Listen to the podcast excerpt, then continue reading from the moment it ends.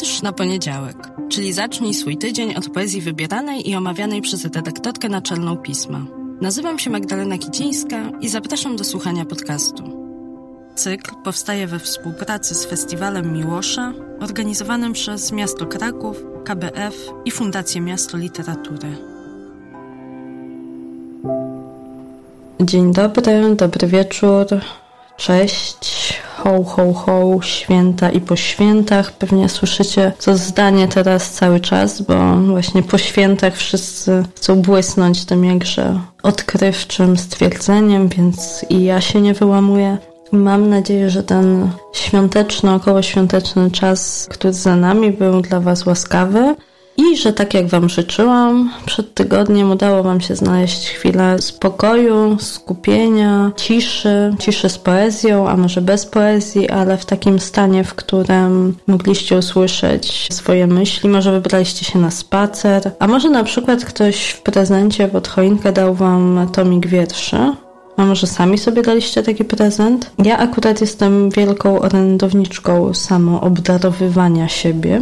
To jest taki gest, który wydaje mi się, że warto czasami we własną stronę wykonać, na przykład, żeby upamiętnić jakąś chwilę ważną, jakieś wydarzenie, osiągnięcie albo stan, w którym jesteśmy, żeby je sobie w ten sposób materialny przypieczętować. To nie musi być coś spektakularnego, niemniej jednak wydaje mi się, że to pomaga zatrzymać się i przyjrzeć sobie samemu z uznaniem i sympatią, też powiedzieć sobie dziękuję ja zawsze koleżankom i kolegom, ale zwłaszcza koleżankom, które napisały książkę, radzę, żeby dały sobie z tej okazji prezent, bo to jest duże osiągnięcie i co pewnie w dużej mierze wynika z socjalizacji. Dziewczyny zawsze się tak trochę przed tym wzbraniają, jakby nie chcąc, bo też nie jesteśmy niestety do tego socjalizowane, uznać swojego sukcesu. Więc ja tu zawsze występuję z taką agendą, żeby sobie powiedzieć właśnie dziękuję i wiem, że to może trochę brzmi brzmi ezoterycznie, niemniej jednak ja takie gesty uznania praktykuję i polecam. I wydaje mi się, że właśnie tomik poezji w prezencie dla siebie samego czy samej nadaje się idealnie na taką okazję. A co można sobie samemu dać?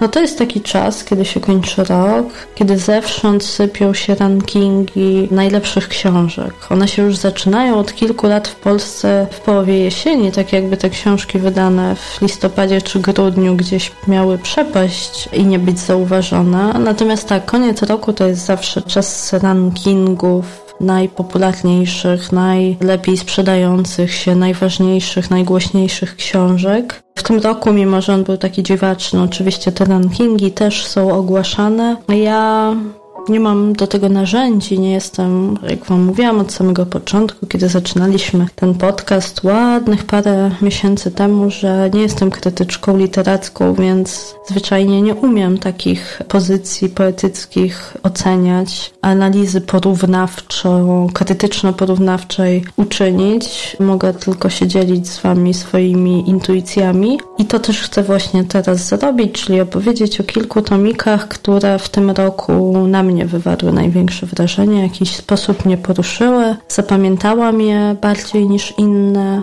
i wydaje mi się, że to jest dobry moment, żeby Wam o nich przypomnieć. Pierwszym, chociaż niekoniecznie to jest wybór podyktowany ważnością, tylko kiedy się przygotowywałam do tego podcastu, to on pierwszy spotkał się ze mną spojrzeniem z półki, na mnie łypiąc, bo ma taką fragmentami bardzo połyskliwą okładkę. To jest tom Antena Sergeja Żadana w tłumaczeniu Bogdana Zadury, o którym to tomie kilka tygodni temu opowiadałam, ale zachwyt nad tą poetyką mi nie mija i właśnie kiedy zastanawiałam się nad tymi momentami, które w tym roku dosłownie nawet, tak było w przypadku tej książki poetyckiej, wbijały mnie w fotel i sprawiały, że Chociaż znałam te teksty wcześniej w pliku, bo dostałam go od wydawnictwa, to kiedy do moich rąk trafiła już prawdziwa fizyczna książka, to się w niej zakopałam i w zasadzie chłonęłam ją wręcz tak cieleśnie. To był właśnie ten tom. Antena Sergieja Żadana. A z wydanych w tym roku również innych tomów polecam moją wielką miłość, miłość, którą odkryłam dzięki wydawnictwu A5. Jestem stąd, tomik Agi Mishol, o której w listopadowym numerze pisała Krystyna Dąbrowska. Ten tomik jest dla mnie w zasadzie manifestem świadomego swojej mocy kobiecego głosu głosów poezji, przy czym ta kobiecość nie ma tutaj takiego wykluczającego wymiaru, a wręcz przeciwnie, moim zdaniem ma wymiar uniwersalny, bo poprzez swoją wrażliwość i cielesność Miss Hall umie nazwać to, co wydaje mi się dotyka każdą czującą istotę. Z tej samej oficyny pochodzi drugi tom, który mnie w tym roku bardzo, bardzo zachwycił i zatrzymał na dłużej. To znaczy, odkąd dostałam tę książkę, to wracam do niej już chyba w tym roku trzeci czy czwarty raz. A tą książką jest Kapitan X Tomasza Różyckiego, chyba dzisiaj najważniejszego poety swojego pokolenia, też często goszczącego na łamach pisma, bo no nie ukrywam mojej wielkiej sympatii i ciekawości jego poetyki.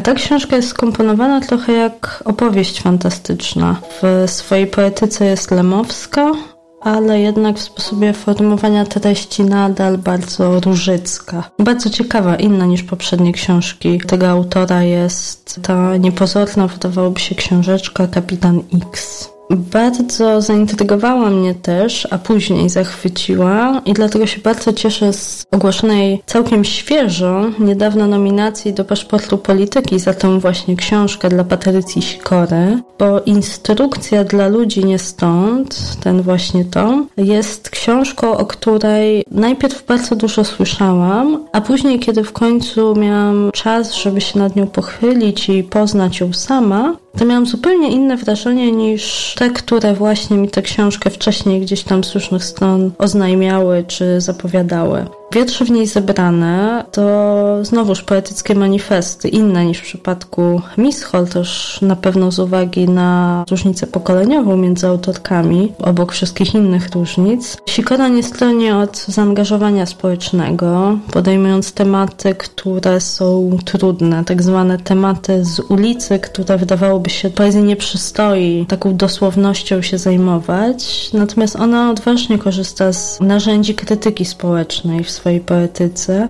nie produkując mimo wszystko ich tekstów na transparenty, natomiast przetwarza język gniewu na trwałe, trwalsze, mam wrażenie, formy literackie, takie, które za parę lat nadal nam będą opowiadały o tym dziwnym czasie, w którym teraz jesteśmy, bo dzięki umiejętnościom i talentowi autorki przetrwają, przechowają to, co z tego czasu najważniejsze, bo takie przecież jest też zadanie literatury, dobrej literatury, żeby przechowywać emocje, żeby nam coś tłumaczyć o tym czasie i o tych ludziach, którzy teraz sobie żyją, protestują, z jakiegoś powodu wychodzą na ulicę. Bardzo ciekawa, bardzo na czasie nominacja paszportów polityki, za co też bardzo szanuję tę nagrodę, że trzyma rękę na pulsie i dostrzega to, co się dzieje tu i teraz. I bardzo ciekawa propozycja, bardzo fajny nowy głos polskiej poezji, bo to jest debiutancka książka Patrycji Sikory.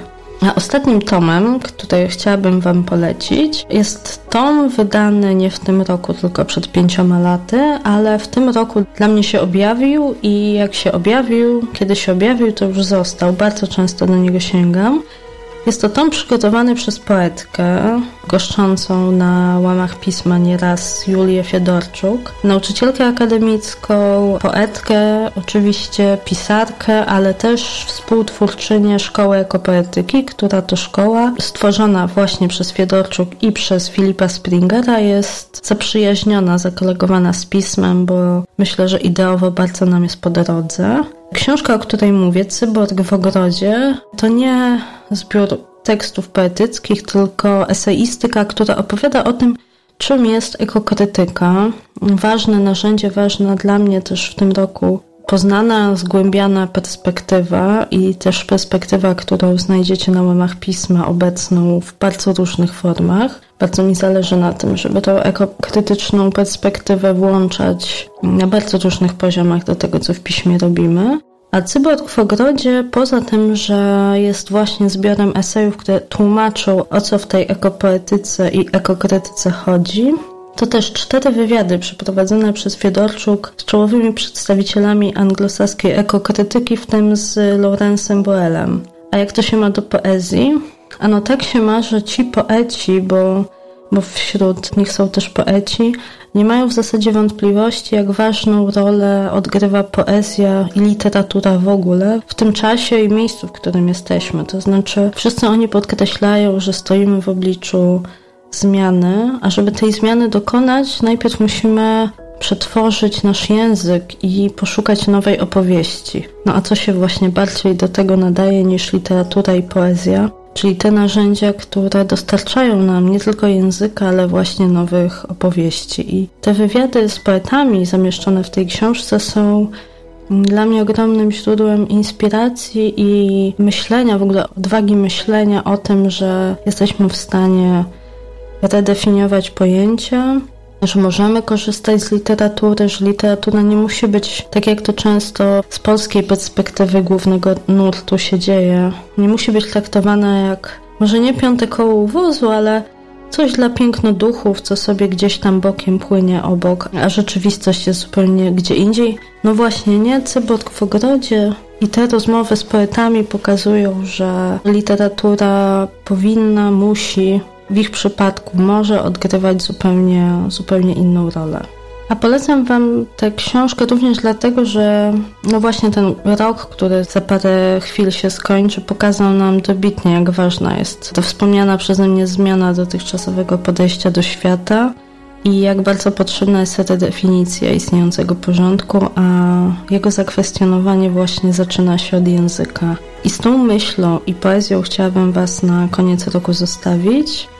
A że to jeszcze przez chwilę grudzień, a wspominałam dzisiaj tekst, którego autorką jest Julia Fiedorczuk, to na koniec dołączę jeszcze wiersz jej autorstwa, który opublikowaliśmy w piśmie w lutym 2018 roku. Święto grudnia, Julia Fiedorczuk. Wszystkiego dobrego w 2021 roku.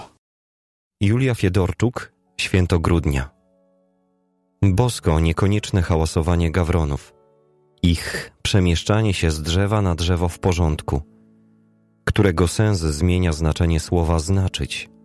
Darmowe na niebie róże rozmywające się szybko, w stalowych smugach, pociągnięciach pędzla, wiatru i to, o czym od środka myślę ja, obecne. Nic więcej. O nas nie wiadomo.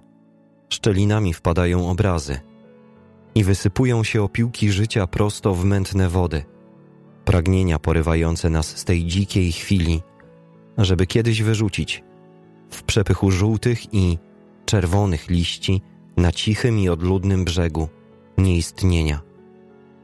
Tymczasem tutaj ptaki, czarne owce, na bezlistnych drzewach niebo z okruchami śniegu. Moje dziecko, dostać się do was, jeszcze się dośpiewać, wygrzebać z siebie, wyoddychać – jeszcze się urodzić w krzepniejącej nocy, łopotaniu skrzydeł, świetle wilgotnych latarni, w jej oczach. Żadnych więcej, żadnych więcej, żadnych więcej próśb. Czytał Krzysztof Kiryczuk.